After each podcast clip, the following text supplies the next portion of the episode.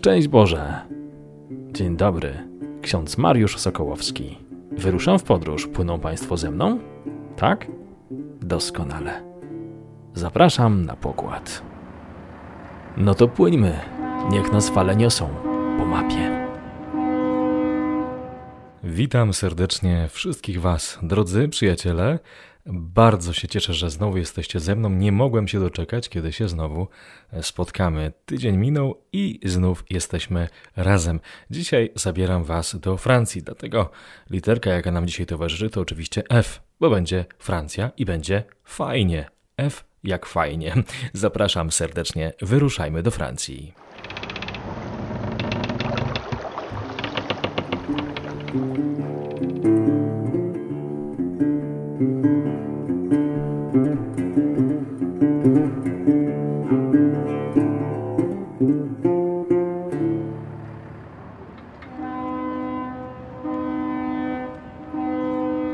Zanim przejdę do tematu Francji, mm, chcę zapytać, jak Wam minął ostatni tydzień. Zwykle to robię, to i dzisiaj chcę o to zapytać. Mm, dobrze? Zakończyło się nie lato, ale wakacje w Polsce. Rok szkolny ruszył, dzieci poszły do szkoły. Będzie dobrze? Będzie, prawda? No, trzeba mieć zawsze nadzieję. U nas też się zmieniło. Od 1 września mamy wiosnę i faktycznie na zewnątrz jest cieplej jest już coraz dłużej jasno. Słońca jest bardzo dużo, natomiast temperatura no, jeszcze nie jest taka wysoka. Niektórzy mówią, że nawet do połowy października potrafi być chłodno, no ale nie jest już tak listopadowo, jak było dotąd w lipcu i sierpniu. Czekamy tutaj, czekamy na 13 września, bowiem władze lokalne ogłoszą, co dalej. Czy zejdziemy z Stage 4 do Stage 3, gdzie będziemy mogli usłyszeć e, o, powiedziałbym, takim odmrożeniu, czy może odwilży tych różnych obostrzeń. Nie spodziewamy się, że wszystko zostanie otwarte, że Kościół zostanie otwarty. On jest już od no, 60 dni zamknięty, mm, ale na pewno będzie zniesiona godzina policyjna, co nas bardzo cieszy. Będzie można już mm, wychodzić, też będzie można się chyba spotykać. Tak liczymy. No chcielibyśmy, żeby ten kościół był otwarty, no ale cóż, nie przeskoczymy tego, trzeba czekać. Wiedzą Państwo, ja się przygotowałem. Przygotowałem sobie tutaj aż kilka kartek o Francji, troszeczkę poczytałem, troszeczkę przypomniałem sobie moich własnych doświadczeń francuskich, bo bywałem we Francji wielokrotnie. Mamy tam swoje parafie, mamy tam współbraci. Na pewno nie chcę mówić o całej Francji, bo temat jest bardzo szeroki. To jest tak bogaty kraj, tak potężny, z taką historią, że musiałbym się nieźle skompromitować, gdybym chciał w szczegółach opowiedzieć. Mm, tym bardziej, że ani nie jest to moim zamysłem, zamiarem, ani na to nie ma czasu. Natomiast chciałbym pewne może ciekawostki zauważyć, moje jakieś doświadczenie tego miejsca. No i oczywiście szczególnie zaprosić Państwa na spotkanie z gościem, bo każdy podcast na mapie e, to jest przecież specjalny mój gość, wyjątkowy gość. Dzisiaj będzie dokładnie e, tak samo. Szczególny gość. Dlaczego szczególny? Dlatego, że to człowiek, który ma ogromną pasję, talenty, które rozwija, i wykorzystuje w swojej pracy. Chyba nie ma nic bardziej fantastycznego, jak e, podejmować pracę, którą się lubi, którą się kocha, która jest jednocześnie właśnie pasją. Ta osoba, z którą będę rozmawiać, jest to pani Urszula Szoja, właśnie to czyni. Jest muzykiem i druga moja radość, dlaczego, dlatego jest to szczególna rozmowa, bo będziemy rozmawiać w potężnym, przepięknym gmachu Narodowego Radia Francja. Radia France.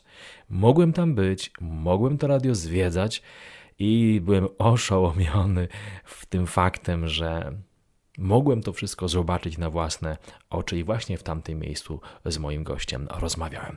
Ale zanim do tego do tej rozmowy Państwa tak już zaproszę, to porozmawiamy sobie o Francji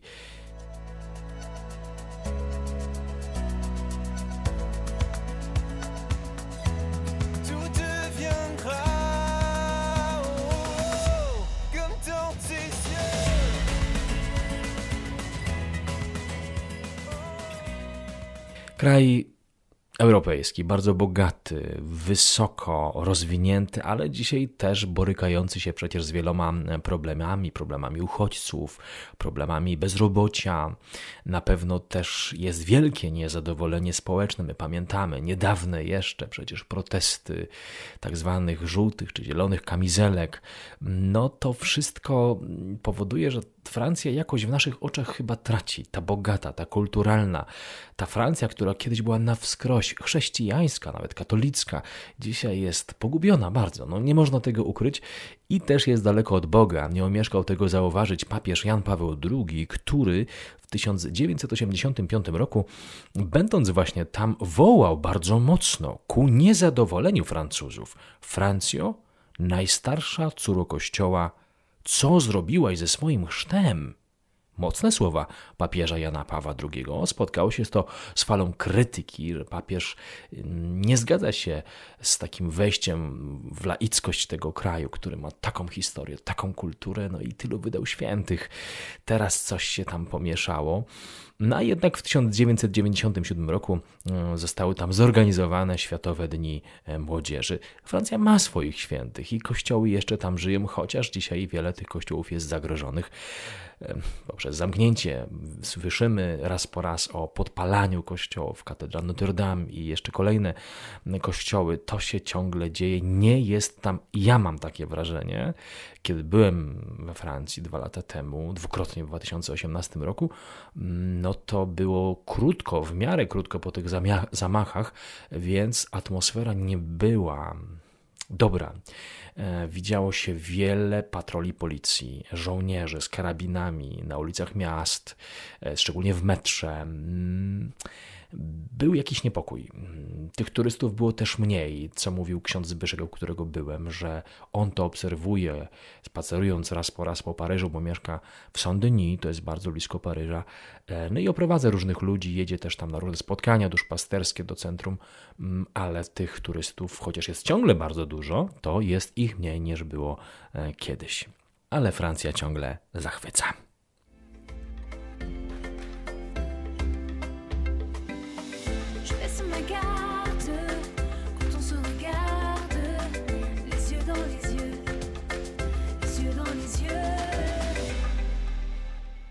A Francja to.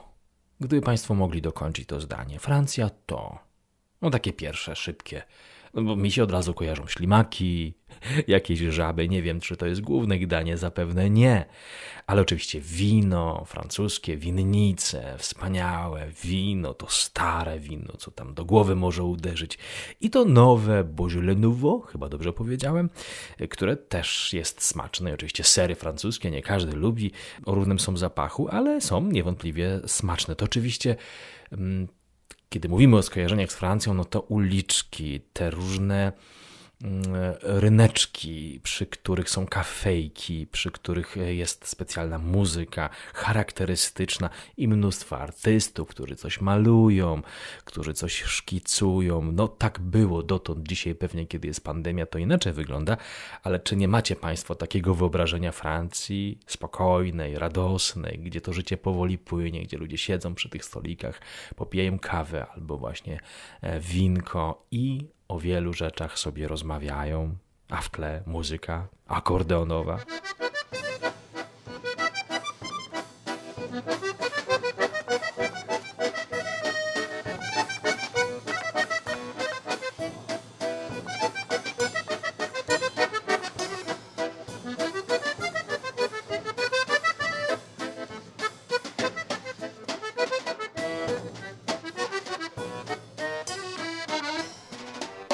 Francja to oczywiście Paryż. Stolica 12 milionów, trochę nawet ponad mieszkańców. To oczywiście wieża Eiffla, przy której każdy musi sobie zrobić zdjęcie. Ja nie byłem na wieży Eiffla, byłem pod tak duża kolejkę, że zrezygnowałem, ale zdjęcie oczywiście przy tej słynnej budowli em, konstrukcji, jak to powiedzieć? Wieża to wieża. Konstrukcja czy budowla? A, zostawiam to Państwu, Państwa opinii czy ocenie albo specjalistów, ale niewątpliwie bardzo charakterystyczna rzecz e, dla Paryża. Wszystkie pamiątki, gadżety, one bardzo często mają ten element wieży Eiffla. Czy Eiffla? Eiffla czy Eiffla się mówi? Jak się poprawnie mówi, proszę Państwa? Poprawcie mnie. W każdym razie to jest symbol niewątpliwie Paryża, który leży nad Sykwaną. Paryż to oczywiście muzea, no takie słynne jak Louvre. To oczywiście, jak powiedziałem, turyści, którzy odwiedzają kościoły, nawet kościoły, nawet niewierzący. Oni muszą pójść do kościoła Notre Dame. No niestety, wiemy co się stało rok temu, tak? Trochę ponad rok temu Mm, pożar potężny, który w dużej mierze zniszczył tę bazylikę. Ona mm, oczywiście ocalała, jest odbudowywana, ale niepokojące były głosy dla mnie też prywatnie, że ma być muzeum, to prawda? Oby tak nie było, by to był dalej kościół, który przecież i tak był udostępniany do zwiedzania, ale oby nie był, nie był ten kościół przekształcony na muzeum. Byłoby to bardzo niedobrze. Kościół, którego budowę zakończono w XIV wieku, budowany 180 lat, poświęcony Matce Bożej. Ile tam się działo wspaniałych rzeczy historycznych też. No, Paryż to oczywiście łuk triumfalny też, każdy musi tam być, przejść się polami elizejskimi, gdzie są wspaniałe sklepy, bardzo luksusowe i bardzo drogie oczywiście.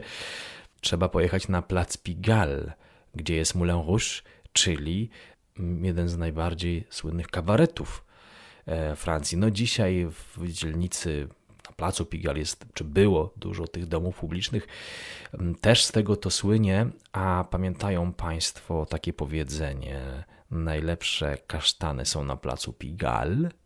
Powiedzenie, które przeszło do takiego obiegu, które jest bardzo rozpoznawalne. Wiecie z czego to jest? I jak powinno się odpowiedzieć? Bo to jest pewne hasło. Najlepsze kasztany są na placu Pigal. Oczywiście, oczywiście, stawka większa niż życie. Tak, i tamto hasło pada, było to hasło mm, dla antyfaszystów francuskich, e, którym też się posługiwał Hans Kloss. E, jak się odpowiadało? Najlepsze kasztany są na placu Pigalle. Odpowiadający powinien powiedzieć: Zuzanna lubi je tylko jesienią, przesyła ci świeżą partię. A przy okazji zapraszam Państwa do obejrzenia stawki większej niż życie do tego, tego momentu. E, blisko placu Pigalle to jest dzielnica Montmartre, swoją górą o tej samej nazwie, i tam jest przepiękny kościół żywy, nie jest muzeum. Oczywiście można go zwiedzać, ale żywy w tym sensie, że odprawiane tam są nabożeństwa i non-stop jest tam adoracja Najświętszego Sakramentu. Mogłem tam być kilka godzin na modlitwie. Oczywiście trzeba przejść przez specjalną kontrolę, powiedzielibyśmy bramki, ale kościół położony właśnie na tej górze, przepiękny kościół z końca XIX wieku, który ma taką ciekawą mm, historię, bo właśnie kiedy wybuchła wojna w 1870 roku, wojna francusko-pruska, dwaj przemysłowcy e, z Paryża, mm, którzy bardzo się bali tej wojny, stwierdzili, wspólnie, że jeśli po tej wojnie Paryż, Paryż będzie nietknięty, w sensie ocaleje, to oni zafundują kościół poświęcony Najświętszemu Sercu Pana Jezusa i słowa dotrzymali. I mm, ten kościół dzisiaj tam jest, jest żywy, jest przepiękny. Z tego wzgórza, na którym położony jest kościół Bazylika Sacré-Cœur Najświętszego Serca Pana Jezusa, rozpościera się przepiękny widok na właściwie cały Paryż. Mnóstwo przychodzi tam też i pielgrzymów, i, i, i turystów, no bo jakże tam nie nie przyjść do takiego pięknego kościoła, takiego pięknego miejsca. Poniżej mm, w tej dzielnicy Montmartre jest takie centrum artystyczne, moglibyśmy powiedzieć. Pod koniec XIX wieku to było takie centrum bohemy artystycznej, czyli artyści mm, wykonywali tam swoje dzieła, e, prace, ale w ogóle się nie liczyli z różnymi obyczajami, z różnymi prawami, po prostu mieli tam taki swój świat. Jak tam Państwo pójdą, to do dzisiaj widać te kafejki, artyści coś malują, coś sprzedają, coś tworzą, ktoś coś gra, ktoś coś śpiewa. To taki no, piękne miejsce. Mnie się tam bardzo podobało, kiedy mogłem tam przez chwilę być. Przy okazji, oczywiście, odwiedzin Bazyliki Najświętszego Serca Pana Jezusa Sacré-Cœur.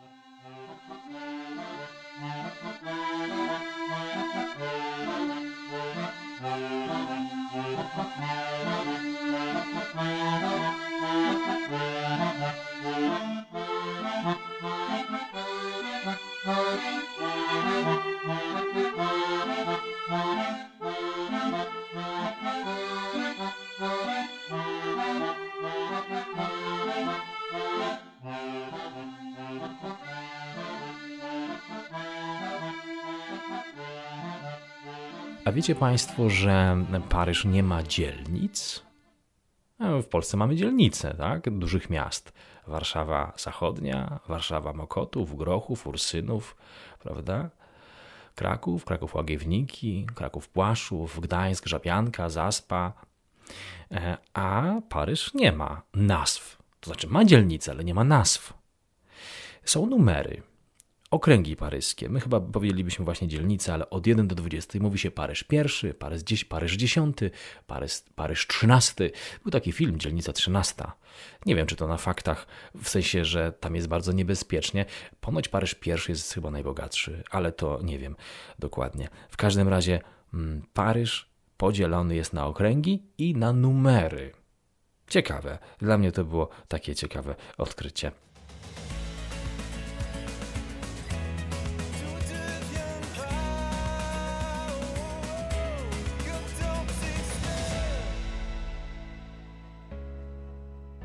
Niektórzy mówią, że Francja im się nie podoba, bo jest właśnie już taka zepsuta, daleko od Boga, e, pogubiona, jest tam niebezpiecznie.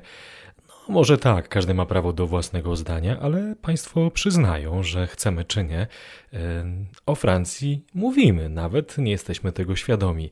Zapytacie, jak to mówimy? Posługujemy się w naszej codzienności pewnymi zdaniami, pewnymi hasłami, które mówią o Francji. Czyż nie pojawia się w naszych dialogach, w naszych rozmowach czasem takie stwierdzenie: O, Francja, elegancja, prawda? Nie mówicie tak Państwo? Ja tak mówię czasami. Albo o, francuski piesek.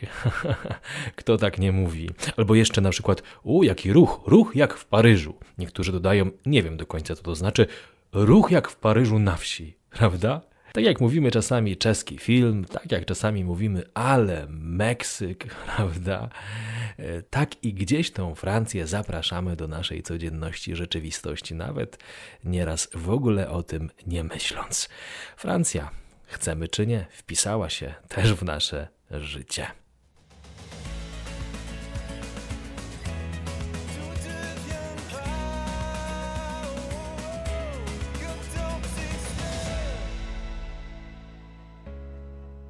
Tak jak w Polsce mamy swoje hasło Bóg, honor, ojczyzna, tak Francuzi mówią, posługują się takim hasłem. Na ile ono jest dzisiaj respektowane, jest ważne dla Francuzów, to nie wiem, ale ono widnieje w różnych miejscach, szczególnie budynków rządowych.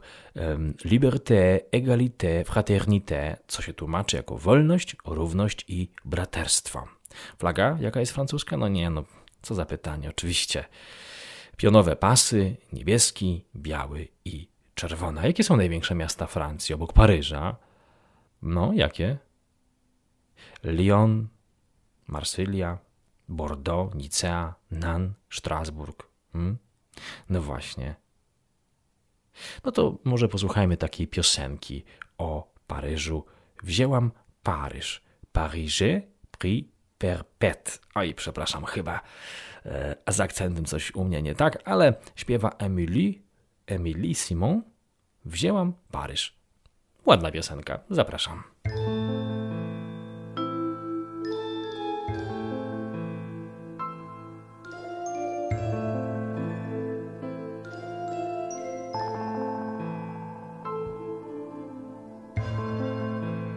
Paris, j'ai pris perpète. Paris, j'ai perdu la tête pour toi. Ah ah ah.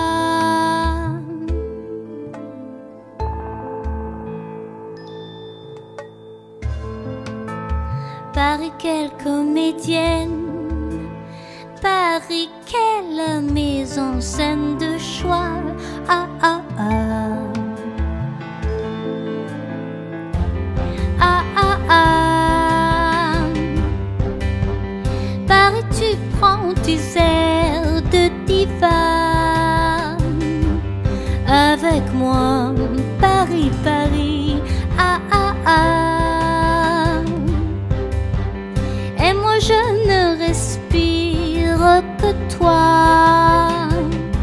Et j'adore ça, Paris, Paris.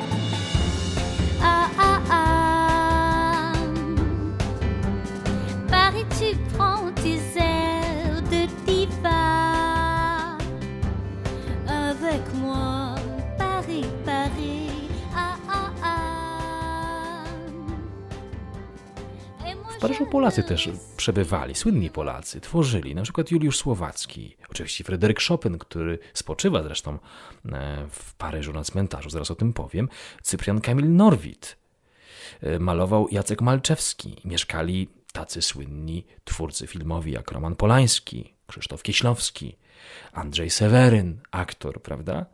No właśnie, jak już powiedziałem o Chopinie, to musimy się przenieść na słynny cmentarz, największy i bardzo rozpoznawalny w Paryżu, cmentarz Père Lachaise. Père Lachaise to jest ojciec Lachaise, jezuita, François de Lachaise, jezuita, który otrzymał od Ludwika XIV willę i przyległe do willy ogrody. Te ogrody dzisiaj są właśnie tym cmentarzem i dlatego nazwano ten cmentarz Père Lachaise. Jest przystanek metra, łatwo mm, dojechać tam. Nazywa się ten przystanek Père Lachaise, wysiada się i idzie się na cmentarz. Tam, na tym wielkim, potężnym, przepięknym cmentarzu, ja go sobie tak porównałem do warszawskich powązek. Bardzo stare groby, bardzo piękne pomniki, ilu tam znanych twórców, artystów i francuskich nie tylko spoczywa. E, Na przykład Edith Piaf. No przecież kto by o niej nie słyszał? Piosenkarka, jedna z najwybitniejszych piosenkarek e, XX wieku, ikona francuskiej piosenki, e, zmarła w 1963 roku. Wiedzą Państwo, że na cmentarz, na jej pogrzeb przyszło 40 tysięcy ludzi? Ona spoczywa właśnie na cmentarzu Père Lachaise. E, Marcel Marceau, aktor, który wykonywał pantomimę, bardzo też rozpoznawalny. Jim Morrison, no przecież nie Francuz, e, amerykański piosenkarz, chociaż bardziej sobie mówił, że poeta z zespołu The Doors, też tam spoczywa, no i nasz Fryderyk Chopin. Powiem Państwu, że kiedy przeszedłem tam, to nawet się wzruszyłem. Byłem tam w listopadzie, było to krótko po uroczystości Wszystkich Świętych. E, Grób Fryderyka Chopina tonął w kwiatach. Też w kwiatach widać od przedstawicieli dyplomacji polskiej we Francji, w Paryżu, bo były wstęgi czy szarfy biało-czerwone, a ludzie, którzy przechodzili obok, e, widząc taki grób obsypany kwiatami, gdzie płynęły znicze, zatrzymywali się. Myśmy to widzieli z moim kolegą księdzem, którym tam, z, którym, z którym tam byłem. A wiedzą Państwo, że Francuzi w jakimś tam stopniu, jeśli w ogóle słyszeli kiedyś o Chopinie, to są przekonani, że on był Francuzem? Hmm? O tym opowie Wam też mój gość, pani Urszula. Ale no właśnie, jesteśmy przy twórcach, przy artystach. Obok wspomnianej Edith Piaf jest jeszcze Mireille Mathieu. Ona żyje, ma 74 lata, miała być w Polsce w tym roku. Ja w Polsce już nie jestem prawie rok. Czy była? Podpowiedzą mi Państwo. Miała być w Warszawie w marcu, ale czy już przyszła pandemia wtedy? Trudno mi powiedzieć. Mireille Mathieu nazywana jest drugą Edith Piaf. Nagrała 100, wydała 100 albumów. Nagrała ponad 1200 piosenek i chyba najbardziej rozpoznawalny utwór, no dla mnie na pewno, pamiętam z koncertu życzeń z telewizji z dzieciństwa, to była Santa Maria. Piękny utwór, prawda? No, oczywiście do artystów francuskich trzeba zaliczyć aktorów. Louis de Funès, no kto go nie zna, sympatycznego żandarma Crichot.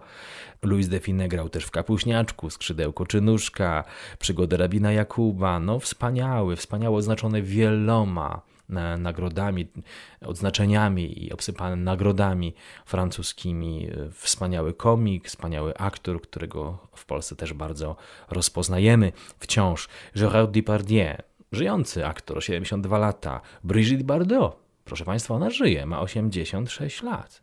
Aktorka, modelka, trochę kontrowersyjna, ale to nie mnie oceniać. W każdym razie kiedyś ikona piękności.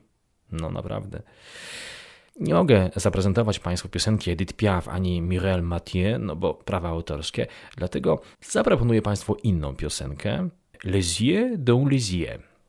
Oko w oko, tak nazywa się ten utwór. Posłuchajcie Państwo.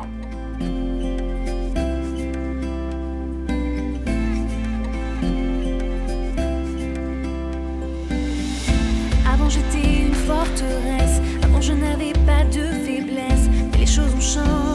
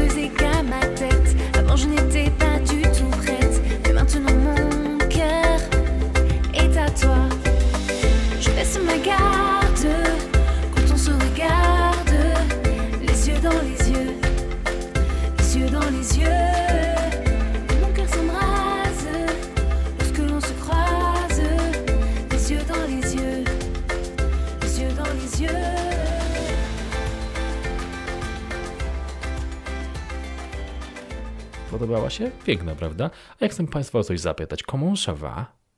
Co powiedziałem? Comment ça va? Jak idzie? Jak się masz? Comment ça va to jest też tytuł pewien, pewnej piosenki. Państwo rozpoznają ją, prawda? 80 lata, wszelkie dancingi, radio grało non-stop ten utwór Comment ça va? Tak, jak idzie. I wiedzą Państwo, że ja przez wiele lat myślałem, że ten utwór właśnie o takim tytule Comment ça va? Wykonuje jakaś grupa francuska. To nieprawda. Grupa The Shorts jest popową grupą muzyczną z Holandii. Niestety nazywana jest zespołem jednego utworu właśnie tego, jakiejś większej kariery ta grupa nie zrobiła, ale pytała nas wszystkich, ça va, jak idzie, jak leci. Przygotowałem sobie tutaj jeszcze więcej rzeczy, ale nie chcę popełnić faux pas. Używamy takich słów, prawda? Faux pas, czyli gafę, e, czyli jakiegoś nietaktu. Zobaczcie, jak dużo tych e, francuskich zwrotów się gdzieś przewija. Słowo garage, garaż, my mówimy, to jest pomieszczenie dla samochodu, a garaż to jest zakład, warsztat samochodowy przecież, prawda? Jak to wszystko poprzechodziło do naszego języka. Ale Francja to też święci, no w końcu trzeba o świętych powiedzieć. Nasi ulubieni, ukochani święci. To przecież proboszcz z Ars, Jan Vianney, który był takim mizerniutkim klerykiem w sensie nauki, bo był bardzo gorliwy, ale nie szła mu ta nauka. Jednak go wyświęcono i żeby jakoś nie mieć z nim kłopotu, bo nie był jakiś uczony, nie wybijał się intelektem, to go dano na malutką wioskę, której już tam niewiele było tych dusz, do Ars. Kiedy szedł do Ars, spotkał chłopca. Zapytał go, gdzie jest Ars? Ty mi pokaż drogę do Ars, a ja ci pokażę drogę do nieba. I kiedy Państwo pojadą do Ars, do tej małej wioski, w której jest teraz przepiękna bazylika, dołączona do starego kościółka, w którym posługiwał Jan Vianney, to przed wjazdem do tej miejscowości jest pomnik, właśnie taki przedstawiający tą sytuację, gdy ksiądz Vianney rozmawia z chłopcem i ręką wskazuje jakby tak w niebo. Właśnie to jest ten dialog, który Państwu przed chwilą przytoczyłem. Probor z Ars, bezkompromisowy, który wymagał przede wszystkim od siebie asceta. Jak Państwo tam będą, koniecznie trzeba obok oczywiście modlitwy przy relikwiarzu, przy relikwiach Jana Wianeja odwiedzić muzeum, w którym zachowane są sprzęty, których używał i właściwie można zobaczyć pomieszczenia, w których mieszkał Jan Wianej. Robi to ogromne wrażenie. Dla mnie, jako wtedy, kiedy tam byłem kilka lat temu, młodego księdza, był to ogromny wyrzut sumienia, powiem szczerze.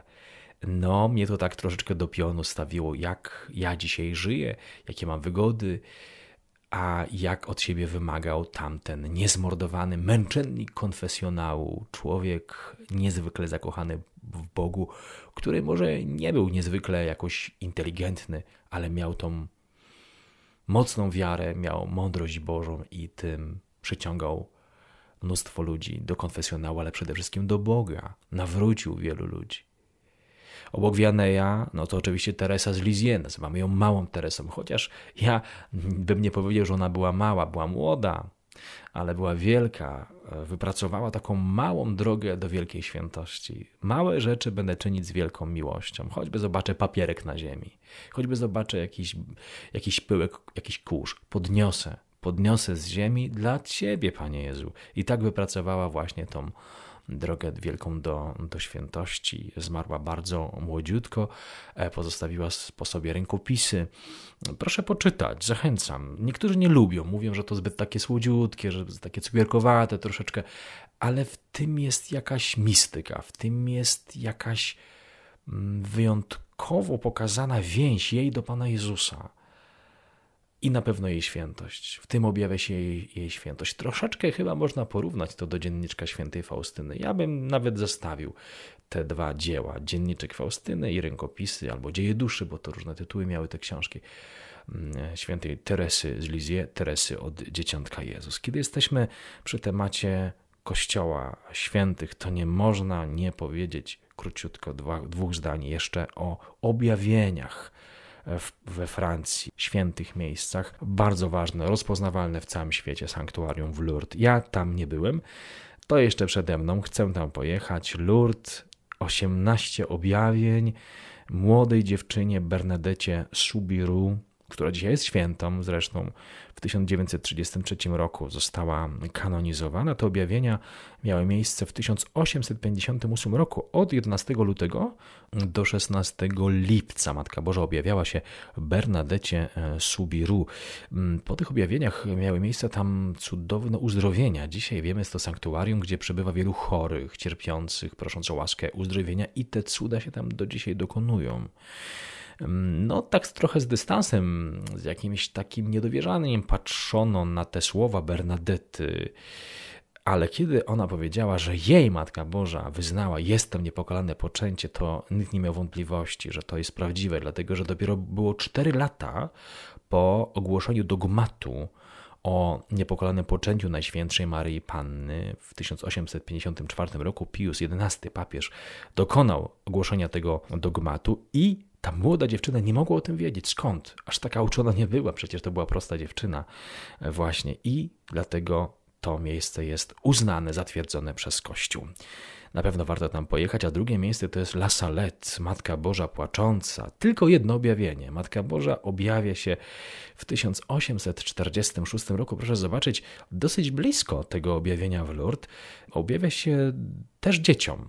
Tak jak Fatimie, tak jak Bernadecie, dziewczynce w Lourdes, tak i tutaj 15-letnia Melania i 11-letni Maksymin doświadczają obecności realnej Matki Bożej. Matka Boża płacze, odnosi się do ich życia, co potrafią zrozumieć, zobaczyć i mówi im o pewnych błędach, które widzi, grzechach, ale w tym wszystkim tak naprawdę zachęca do nawrócenia, do modlitwy, do szacunku wobec niedzielnej mszy świętej. Przepiękne, położone w górach Mm, sanktuarium. Ja też tam nie byłem, ale no, to wszystko przede mną. A więc Francja, bogaty kraj, kulturalnie, historycznie, ale też tak można powiedzieć religijnie. Szkoda, że to gdzieś się zaczęło rozmywać, ale my chcemy pamiętać. No i oczywiście jeszcze tylko na koniec dodam Katarzynę Labouré y, i medalik, cudowny medalik, objawienia jej, to, jest sam Paryż. Rue de Bac, tam Katarzyna modli się, doświadcza Matki Bożej. No i od tamtego momentu i tych objawień mamy ten cudowny medalik, który polecany jest, aby każdy nosił.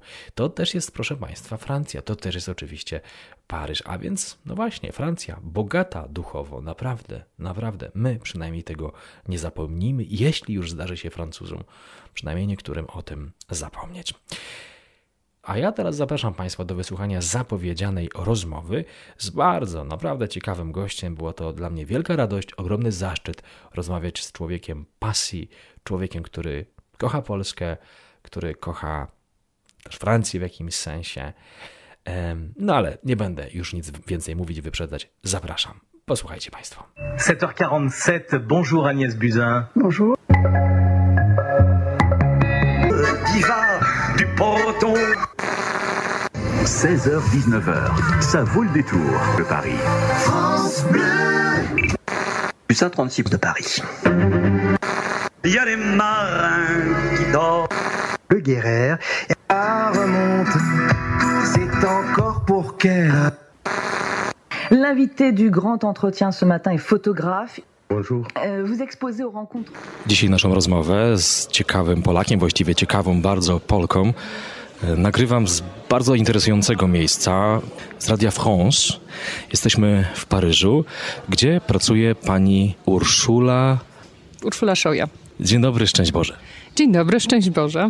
Pani jest z zawodu muzykiem, ale pracuje pani w radiu. Jak to jest? Y, Jest to rzecz zupełnie naturalna, dlatego że każde radio w każdej stolicy posiada swoją orkiestrę, no- no i, i, i również chóry, czyli formacje takie muzyczne, którymi dysponuję dla własnych potrzeb, e, potrzeb koncertów, jak i dla szerokiej publiczności, transmitując je przez radio, jak i dla publiczności bezpośredniej w salach koncertowych, które istnieją w samym radiu właśnie również. Czy to jest taka orkiestra, jak mamy w Polsce, orkiestra symfoniczna, narodowa Polskiego Radia? Coś takiego. Tak, tak, tak. I jedna z najbardziej takich sławnych to jest e, katowicka.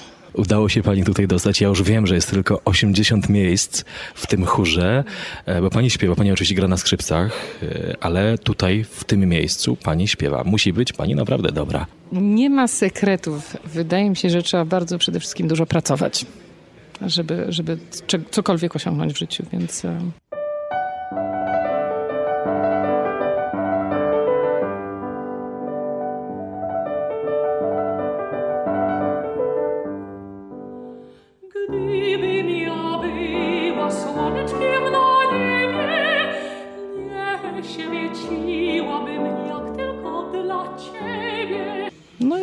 i jest błogosławienie. Takie, taka była droga wyznaczona przez Boga, powiedzmy. O, Taka była droga. Ta droga pani przecież nie od początku jest we Francji. Pani tu się nie urodziła. Pani się urodziła w Polsce. Wyjechała pani z Polski.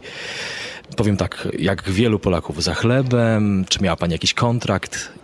W moim przypadku chodziło o to, żeby rozwijać moje możliwości muzyczne jako skrzypek i zrealizować moje marzenie jako wokalista. Dlatego, że tutaj właśnie podjęłam studia muzyczne, wokalne.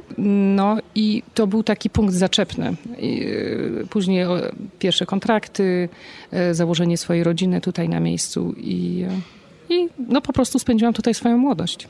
To ile pani tutaj już lat mieszka we Francji, w Paryżu? E, 20 lat. Korzenie w Polsce to Korzenie w Polsce to jest też złożona rzecz. Mój ojciec pochodzi z Podkarpackiego, z Zarzecza Kołoniska.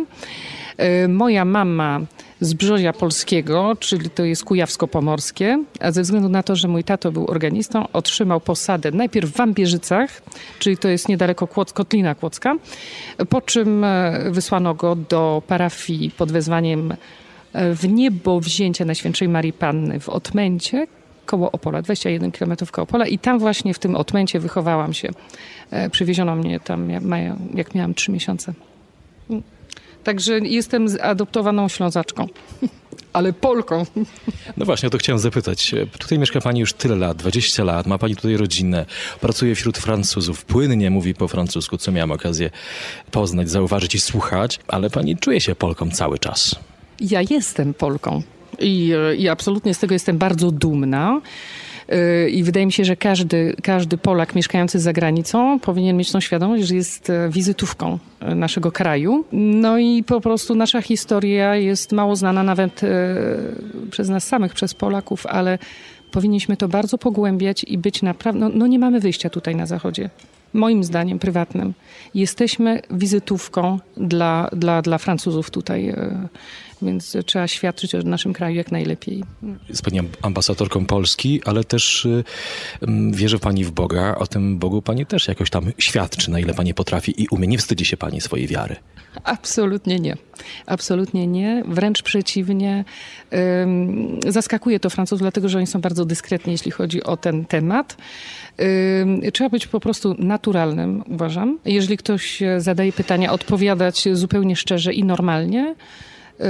No i co za tym idzie, trzeba, trzeba świadczyć też swoim, swoim zachowaniem, prawda? Także jeżeli jestem wierzącym, no więc muszę jak gdyby mm, dawać świadectwo, a nie antyświadectwo. Także, także nie, no nie ma żadnego problemu. Wszystko jest gdzieś poukładane w głowie, także nad czym się pracowało przez jakiś czas i, i jest ten komfort tak jak ksiądz widzi, nie ma żadnego problemu, można tutaj wejść, można się przeżegnać, nawet jeżeli ktoś ma ochotę. Jak najbardziej. Jestem katoliczką, Polką i wszyscy o tym wiedzą. I nikt mi z tego problemu nie robi, z tego powodu żadnego problemu. Czy w jakichś tam kuluarach, przy jakichś prywatnych rozmowach rozmawiacie czasem o Polsce? A Francuzi mają świadomość tego, gdzie jest ta Polska, jak ona wygląda, co tam się w niej dzieje? Francja jest, jest krajem, który kolonizował przez bardzo długi okres swojej historii, więc więc mają też takie, takie zachowanie kolonizatorów, czyli ludzi, którzy są w centrum, e, w centrum świata. Tym, czym się interesują, zresztą wystarczy zobaczyć, posłuchać informacji, czy w radiu, czy w telewizji. W centrum zawsze jest Francja i to, co się dzieje we Francji, ewentualnie to, co ma może jakiś tam wpływ e, na ich gospodarkę, czy politykę, więc voilà. E, to najczęściej się mówi źle o Polsce. No niestety taka jest prawda. Więc e, nasza sytuacja jest bardzo źle rozumiana. E, każdy jakoś odnosi się do, do, do sytuacji wobec własnego doświadczenia, więc e, trzeba robić pewne sprostowania. Ale mam dobre relacje tutaj z ludźmi. Jeżeli, jeżeli czegoś nie rozumieją, to często zdarza się, że przychodzą i pytają, jak jest faktycznie Ula, jak to jest, na przykład z 11 listopada. Ja byłam akuratnie wtedy w Warszawie. Wracam, jeszcze nie byłam świadoma, jaka jest tutaj właśnie nagonka medialna. E, więc pierwsze pytanie, Ula, jak to było? Ja mówię, no i co było? No było genialnie. Byłam w Warszawie, nie, nie mogłam brać udziału osób. Chodzi o ten, o ten o Marsz Niepodległości, tak? Marsz Niepodległości. Więc e, wyprostowałam to wszystko, tłumacząc, że, że, że była to wielka fiesta Polaków, e, rodzin całych, z dziećmi, z, z, z babciami i tak dalej. Wielkie, wielkie, mm, wielka uroczystość, która dotyka każdego z Polaków, dlatego że no, jesteśmy narodem z wielkimi tradycjami, natomiast dopiero stuletnią tradycję takiej ciągłości niepodległości, nie? i to jeszcze z problemami komunistycznymi i tak dalej. Także, także nie, ludzie pytają, ludzie pytają i, i trzeba, trzeba im e, objaśniać cierpliwie i absolutnie się nie bulwersować z żadnego powodu, tylko starać tłumaczyć. Jest pani ambasadorką Polski, nie, ma, co, nie, nie, ma co do tego wątpliwości, ale mm, pani trzyma też z Polakami, którzy tutaj mieszkają. Pracuje pani wśród Francuzów, ale ma pani tutaj znajomych Polaków, z nimi się spotyka, z nimi się też modli, to wiem. Jeśli chodzi o moją przynależność do Kościoła Polskiego, to to jest w sumie dosyć taka świeża sprawa, dlatego że y, uczęszczałam do kościołów francuskich y, na terenie Paryża. To było związane z moim adresem zamieszkania. Tak się stało, że no nie będę wchodzić w detale, ale przyjechała moja siostrzenica, która nie mówiąc y, po francusku miała potrzebę chodzić na mszę świętą, dobrze rozumieć. I tak się zaczęła historia z Polską Misją Katolicką na Rue Saint-Honoré w Paryżu pierwszym. No i, no i jakaś tam współpraca. Oczywiście zwróciłam na pewne rzeczy uwagę, że można by było coś tam polepszyć. Może no, tak powoli, powoli zaczęło, zaczęła się jakaś, jakaś taka delikatna współpraca. A od, od czterech lat e, zaczęłam prowadzić też chór tutaj przy Polskiej Misji Katolickiej, dlatego że było wiele chętnych osób. No i tak stworzyły się relacje między mną a Polakami mieszkającymi tutaj. I one są na różnych poziomach. W chórze są ludzie różnych pokrojów, różnego wykształcenia i no i to tworzy jakby taką no, nie? czyli bogactwo. Jest pani zaangażowana też w prowadzenie choru dziecięcego Marianki w Santeni. Słucha, słucha, Miriamki, przepraszam. Słuchacze tego nie widzą, jak pani się teraz uśmiechnęła szeroko, jakby to, było, jakby to było takie pierwsze, najważniejsze zadanie tutaj pani. Ja się bardzo też cieszę z tego powodu. Widziałem, jak te dzieci śpiewają pod pani batutą, że tak powiem. Ale rodzice, jak bardzo pani, panią chwalą, pani tego nie wie, ja tutaj e, muszę to powiedzieć głośno. Są zadowoleni z tego, jak pani prowadzi te dzieci, że też jest modlitwa i gdzieś tam między wierszami zawsze pani coś opowie mi o o Polsce, o historii. Dlaczego pani to robi tak? Dlatego, że uważam, że każdy musi, e, ka- każdy z, e, każdy człowiek musi mieć jakąś świadomość, skąd pochodzi, żeby w ogóle mógł się jakoś kształtować, prawda? Więc musi wiedzieć, s- gdzie są jego korzenie i tak dalej. E, Dzieci, które często są urodzone już tutaj we Francji, mające rodziców Polaków, którzy nie zawsze mają czas na to, żeby poświęcić im czas na to, żeby, żeby ich troszeczkę jakoś tak e, uświadamiać. Więc korzystam z tej godziny tygodniowo, żeby żeby przekazać kilka faktów z historii polskiej, e, żeby poruszyć ich e, ciekawość też co do ich własnych prywatnych korzeni, czyli skąd pochodzą ich rodzice, e, dlaczego, skąd jest dziadek Tadziu na przykład i tak dalej. Także tym, tym sposobem zaczynają, zaczynają się cieszyć, że, że, że, że ich korzenie są tak bardzo bogate i że, że są tak bardzo ciekawe trzeba po prostu pobudzić, trzeba stymulować dzieci, prawda, do tego, żeby, żeby miały, pobudzić tą ciekawość. Więc e, e, i to bardzo cieszy, dlatego że, że robią to później bardzo spontanicznie i, i w końcu wiedzą, że są Polakami, bo nie, nie zawsze o tym wiedzieli, jeszcze niedawno, niestety. No, co ciekawe. Nie? Jedziemy? Zaczynacie? Tak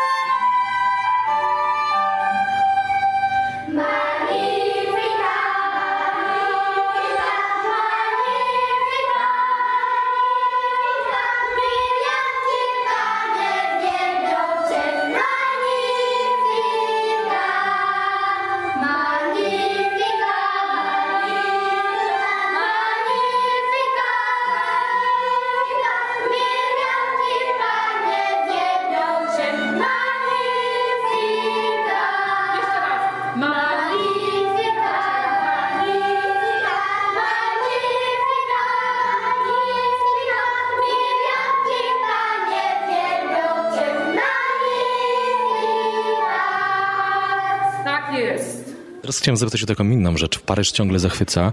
Ciągle widzimy tutaj mnóstwo e, turystów z różnych stron tak naprawdę e, świata. Ale wiemy, tutaj, tutaj się działo ostatnio, jak tutaj dalej jest y, chyba niebezpiecznie. Pani to czuje, pani to widzi że jest trochę inaczej? Ja y, powiem szczerze, że jest to przede wszystkim bardzo przykre, dlatego że jak, jakby nie patrzeć na Paryż, jest to tak zwana terre d'accueil, czyli ziemia, ziemia, która przygarnia. Jest tu y, ty- tyle, tylu obcokrajowców, y, gdzie, gdzie znaleźli jakieś schronienie. Wiele emigracji polskiej też znalazło tutaj dla siebie miejsce. No i gdzieś to nie jest w tej chwili zupełnie szanowane. Czuje się, że jest taka jakaś apatia i taki, taki smutek. E, Nie ma już tego, e, tej, tej radości, która, która panowała tutaj kiedyś. Mi chodzi też o te zamachy terrorystyczne w ostatnim czasie. Pani mówi apatia, smutek, ale chyba też lęk. Czy jest lęk? Ja naprawdę, trudno mi odpowiedzieć, czy jest lęk. Ja powiedziałabym, że jest naprawdę, dla, dla mnie to jest ogromnie smutne, a lęk może jest, może jest jednak. Może, może lęk bardziej przeżywają turyści, tak jak, tak jak ja w tej chwili, kiedy jechałem metrem i ono nagle gwałtownie zahamowało. Ludzie zaczęli krzyczeć, spadło napięcie i światło trochę się ściemniło. Był krzyk, a potem wielka cisza. I patrzenie po sobie tak kątem oka, kto, co, gdzie, jak się zachowuje. Ja tak to odczułem, ja się bałem. Czułem, jak mi pot po plecach spływa, ale może jak pani tutaj jest na co dzień, może to inaczej wygląda. E, Zawsze po jakimś takim wielkim wydarzeniu to wiadomo, że wchodząc do radia są specjalne bramki, tak jak na lotniskach, więc e, człowiek odczuwa to, że no, wchodząc do różnych wielkich sklepów, e, sprawdza się torebki i tak dalej, więc, więc jest jakieś tam napięcie wyczuwalne. Ale powiedziałabym, że to jest, to jest, spe, jest naprawdę specyficzne i jest jakiś, jakiś taki smutek, że, że tak to wszystko się no, układa. Ale mimo wszystko warto przyjechać. Kto jeszcze nie był w Paryżu, powinien tutaj przyjechać. Oczywiście, że tak, jak najbardziej. Chociażby nawet śladami Polaków tutaj we Francji, którzy, którzy są bardzo obecni. obecni. Także nie zawsze zdajemy sobie sprawę właśnie z tego, jacy jesteśmy, jakim jesteśmy wielkim i utalentowanym narodem. No, mamy nadzieję, że pani Urszula też kiedyś będzie miała swój pomnik tutaj w Paryżu. A dlaczego nie? Dlaczego nie? Myślę, że to nie jest aż takie istotne. Wydaje mi się, że, mm, że zostawiłam jak gdyby już swoją jakąś wizytówkę pod postacią płyty nagranej wszystkich melodii Chopina i Szymanowskiego tutaj we Francji. Także jest to jest to, jest, jest to jakiś taki ewenement na swoim, w swoim takim wymiarze. Może powiedzmy o tej płycie. To jest płyta, nie wiem, solowa, płyta... Pani śpiewa, pani gra? Śpiewam wszystkie, melody, wszystkie pieśni Chopina. Dlatego, że Chopin jest tutaj bardzo często uważany mm, omyłkowo za Francuza, więc to jest jak gdyby taki dowód na to, że gdyby był Francuzem, na pewno napisałby pieśni francuskie. To jedyne pieśni, które napisał, to są do tekstów polskich poetów i więc e, zawsze przypominam Wala, że jednak Chopin, Chopin był Polakiem.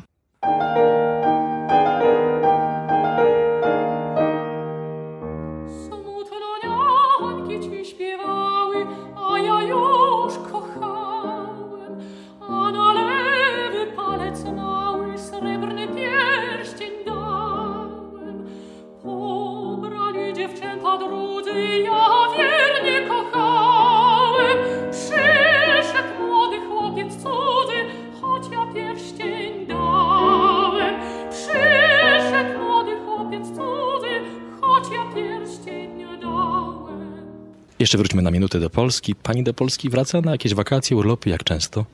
Jak często tylko mogę, to oczywiście wracam do Polski, dlatego że tam człowiek ładuje swoje baterie. Tam człowiek oddycha powietrzem właśnie tym, tym, tym swoim, e, napawa się tym światłem, wschodem słońca, także mm, nawet najkrótsze chwile w Polsce są bardzo, bardzo potrzebne dla nas tutaj mieszkających za granicą. Jaka będzie przyszłość pani? Pani tutaj ma rodzinę, pani nie wróci? Czy nie? Jak to będzie? Przyszłość, przyszłość należy do Pana Boga. Ja po prostu oram et laboram. Także mm, to wszystko. Nie, myślę, że, że wszystko, wszystko w rękach Boga, naprawdę. Mm, Nie mam jakichś wielkich planów, chociaż, chociaż no są, są, są fajne różne projekty, czy muzyczne. E, właśnie tutaj będą teraz realizacja filmu mm, o Chopinie, więc będę brała też w tym udział jako osoba śpiewająca, dająca recital już niedługo. Także nie, no i jestem aktywna na, tutaj na tym rynku tej muzyki klasycznej. No i, i to ładnie się wszystko układa. A teraz moją największą pasją są dzieci z Sandenii. Z parafii e, księdza Zbigniewa. Pani Urszulo, w tym roku Polska obchodzi stulecie odzyskania niepodległości. Wielkie, wielkie święto wszystkich Polaków. Mamy Bogu za to dziękować. Pani żyjąca z dala od Polski, czego pani życzyłaby Polakom? Sobie też. Czego bym sobie tak spontanicznie, żebyśmy byli wszyscy dumni z tego, że jesteśmy Polakami. To jest jedna, bez kompleksów, bez kompleksów, żeby- żebyśmy poznawali swoją historię. No w tej chwili naprawdę bardzo wiele rzeczy się zmienia bardzo pozytywnie w naszym, w naszym kraju. E, I to jest odczuwalne również tutaj. Spotkałam nie jednego Polaka, który mówi, w tej chwili przestaje się wstydzić, że jestem Polakiem.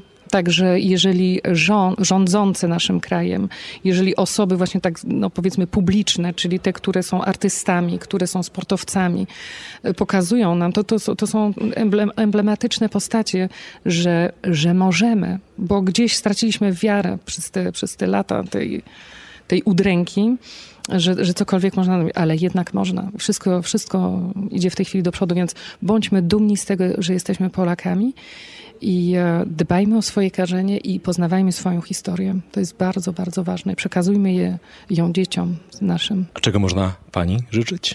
Tak osobiście, tak prywatnie całkiem? Dużo zdrowia. I dalej tak mocnej wiary Bożego błogosławieństwa. Coraz większej, wiary coraz większej. To na pewno. Tak jest. Myślę, że, że to wszystko. Bardzo dziękuję za rozmowę. Moją rozmówczynią była pani Urszula, pracująca w Radiu France, chyba dobrze powiedziałem, która śpiewa tutaj w chórze.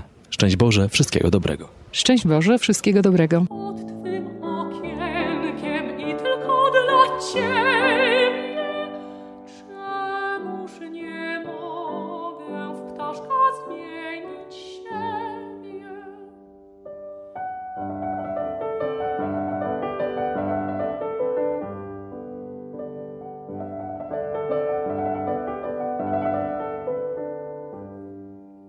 Nadzieję, że to spotkanie było dla Państwa i przyjemne, i miłe, i spotkamy się za tydzień. E, Do widzenia. A jak jest do widzenia po francusku? Bonjour będzie dzień dobry, a do widzenia? Hmm. A do widzenia au, re, au revoir? A, trudne te słowa francuskie, ale jaki to jest piękny język. Oj, oj, oj. Bardzo podziwiam tych, którzy posługują się tym językiem, szczególnie z innych krajów, którzy tego języka się nauczyli i swobodnie dzisiaj w tym języku mówią.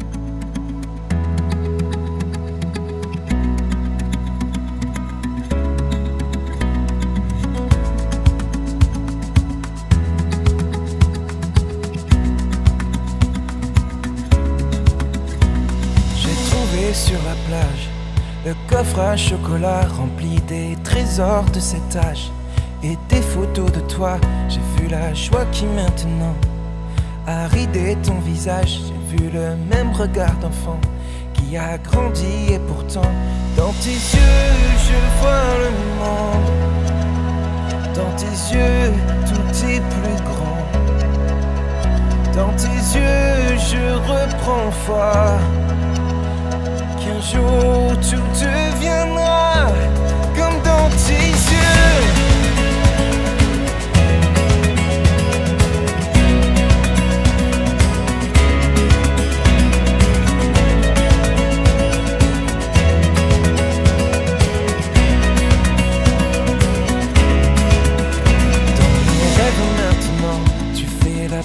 le beau temps.